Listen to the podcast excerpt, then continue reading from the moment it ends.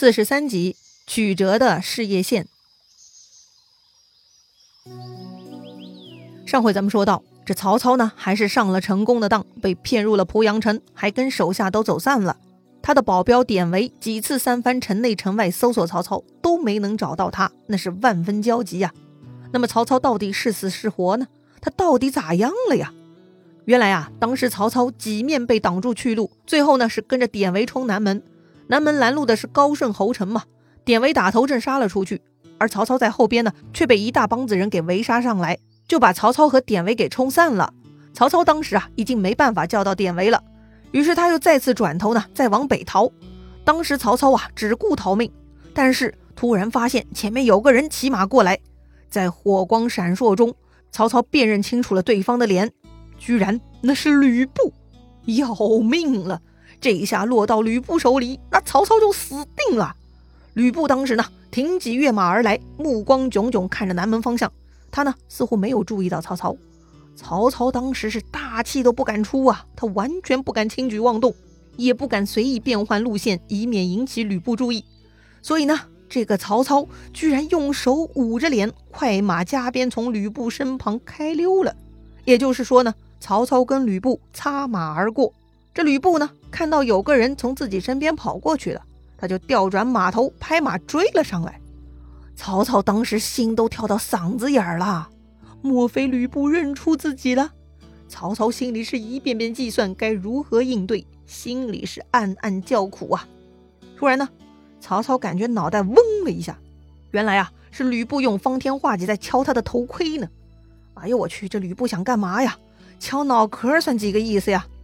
这时候呢，就听到吕布开口了啊：“曹操何在？”什么？吕布问曹操：“曹操何在？” 有没有搞错呀？啊，原来这吕布没有认出来眼前这个家伙就是曹操啊！吕布错以为这是自己手下的哪个小兵哈，他就想问问情况，所以才用自己的长戟敲了敲对方的头盔。当时曹操的头盔被敲了一下，魂儿都被敲出体外了。但由于这个动作太诡异。所以呢，曹操也没有轻易放弃哈，他继续等着吕布的动静。没想到吕布问自己曹操何在，曹操的脑瓜子火速运转，瞬间明白了吕布没有认出自己。那好办呐，曹操呢就伸手往后一指，粗声粗气地说：“前面骑黄马的就是了。”这吕布啊，果然是个草包。眼前这个家伙既然知道曹操是前面骑黄马的，他为啥不去抓捕曹操，还往反方向跑呢？要么他不是吕布的人，要么他在撒谎。骑黄马的不是曹操。总之啊，这么明显的逻辑问题，吕布居然也不疑心哈，他就真的按照曹操指的方向去追赶了。曹操看吕布走了，赶紧右转往东门逃。这个时候，典韦也已经从南门摸索到东门了，正好遇到了曹操。太好了！但此时呢，东门已经被烧毁的很严重，遍地是火。于是典韦用戟拨开火焰，冲出去为曹操开路。而曹操经过城门的时候，那城上奔落下来一条着火的大梁，正好压到了曹操和他的马。那马扑倒在地，曹操只能徒手推开着火的大梁。结果呀，他的手臂和须发都被大面积烧伤了。这个时候呢，典韦有回马来救，恰好夏侯渊也来了，两个人一起救起了曹操。再是一阵混战，直到天亮，曹操呢才得以回到了营寨。此时的曹操啊，已经是狼狈不堪了。但是呢，他仰头大笑。物中匹夫之计，我一定要报仇的。不是说他的手臂须发都被烧伤了吗？如此狼狈逃回，他怎么还笑得出来呀？要说他曹操就是不同一般人呐，有常人没有的心理素质。要说呀，昨晚跟吕布那样近距离的接触都能死里逃生，说明老天都向着他曹孟德呢。这曹操觉得很高兴。而且呢，此时他心里已经有了报仇的计策，所以他就忍不住笑出来了。那曹操有什么计策呢？曹操对手下众将说：“咱们现在就将计就计，就说我被火烧伤，已经死了。吕布听说这个消息，一定会带兵来攻打。到时候咱们在马陵山埋伏好，等他进来一半就可以进攻，到时候就能捉住吕布了。”于是啊，曹操军队就挂孝发丧，假装曹操死了。同时呢，有人去濮阳报告吕布，说曹操被火烧伤，回到营寨就死了。吕布一听大喜，就杀奔马陵沙而来了。果然呢，就进入了曹操的圈套。等吕布进入埋伏位置，曹操这边呢一声鼓响，伏兵四起，把吕布军队杀了一阵溃败。吕布自己呢也是死战才得脱身。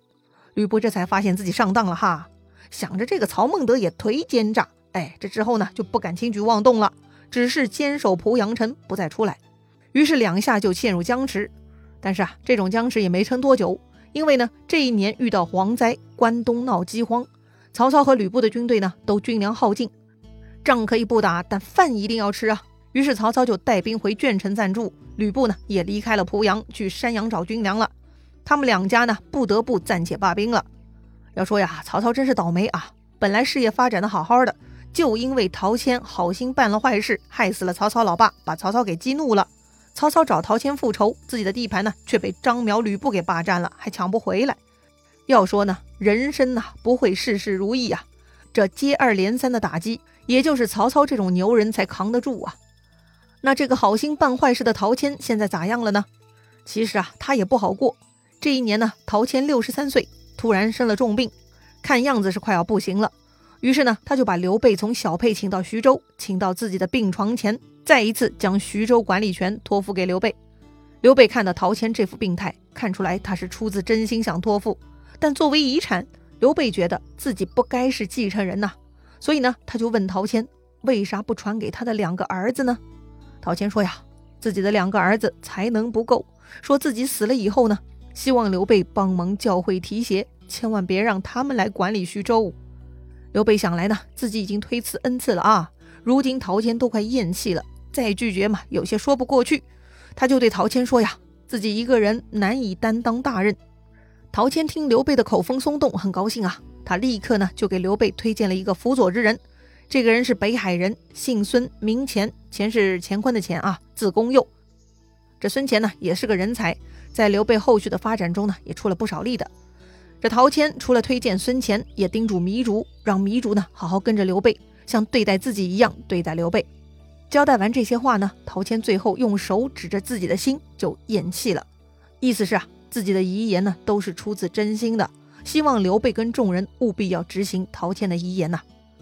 哎呀，这个刘备呢，虽然口风松动，但直到陶谦咽气，刘备其实还是没有正式答应。刘备嘛，毕竟长期爱好韬光养晦，他非常不想在自己弱小的时候出风头哈。但是呢，陶谦手下将领却很顶真啊，他们按照陶谦的遗嘱捧出徐州大印给刘备，但刘备呢坚决不肯拿。后来，徐州百姓都涌到州府门口来哭拜，求刘备来管理徐州。刘备呢，还是不同意。旁边关羽、张飞都看不下去了啊，也再三相劝：“兄长，就算你觉得时机不对，但眼下众望所归，如果再拒绝，那徐州百姓以后怎么办呢？”刘备呢，才勉强同意。刘备呢，太想韬光养晦了，过早出头会被打呀，所以他才反复推辞的嘛。刘备内心呢，一直把徐州太守之位呢，当做烫手山芋看的。但凡有机会啊，他还是要扔出去的。眼下嘛，也只能暂时接管下来了。话说刘备呢，就此成了徐州最高长官了。按照陶谦的安排，以孙乾、糜竺为辅佐，陈登为幕僚，把小沛的军马呢都移入了徐州城，并且发出安民告示，告知百姓这一管理变动啊。另外呢，又安排陶谦的后事，所有军事挂孝，为陶谦大设祭奠，落葬于黄河边，也将陶谦留下的表书发给了朝廷。啥表书啊？哎，就是推荐刘备接管徐州的表书嘛。虽然这个朝廷很糟糕，但毕竟朝廷才是唯一合法的给出官员任命的机构嘛。啊，流程还是要走的，让朝廷承认刘备这个徐州管理权，这样才能名正言顺嘛。听说陶谦死了，刘备得了徐州，当时在鄄城休憩的曹操是大怒啊！这个刘备居然不费吹灰之力就霸占了徐州，哎呀，真是大尾巴狼啊！哼！老子要先杀刘备，再去挖了陶谦的坟鞭尸，为父亲报仇雪恨。曹操很冲动啊，恨不得当天就要出发去教训刘备。这个时候呢，荀彧来劝曹操说呀：“这回千万不要再冲动了。”荀彧的观点是啊，要守住本业，才能进退自如。上一次离开大本营去攻打徐州，已经被张邈、吕布钻空子了，这个教训一定要深刻反省啊！如果这回再兴兵去徐州，估计连剩下的卷城这些都会被吕布趁虚而入，那曹操就彻底失去自己的老本了。如今盘踞在卷城，还有机会夺回兖州大本营。毕竟兖州的地理位置优越，是天下要地。丢掉兖州去换个徐州，那就是弃大取小，不划算呐。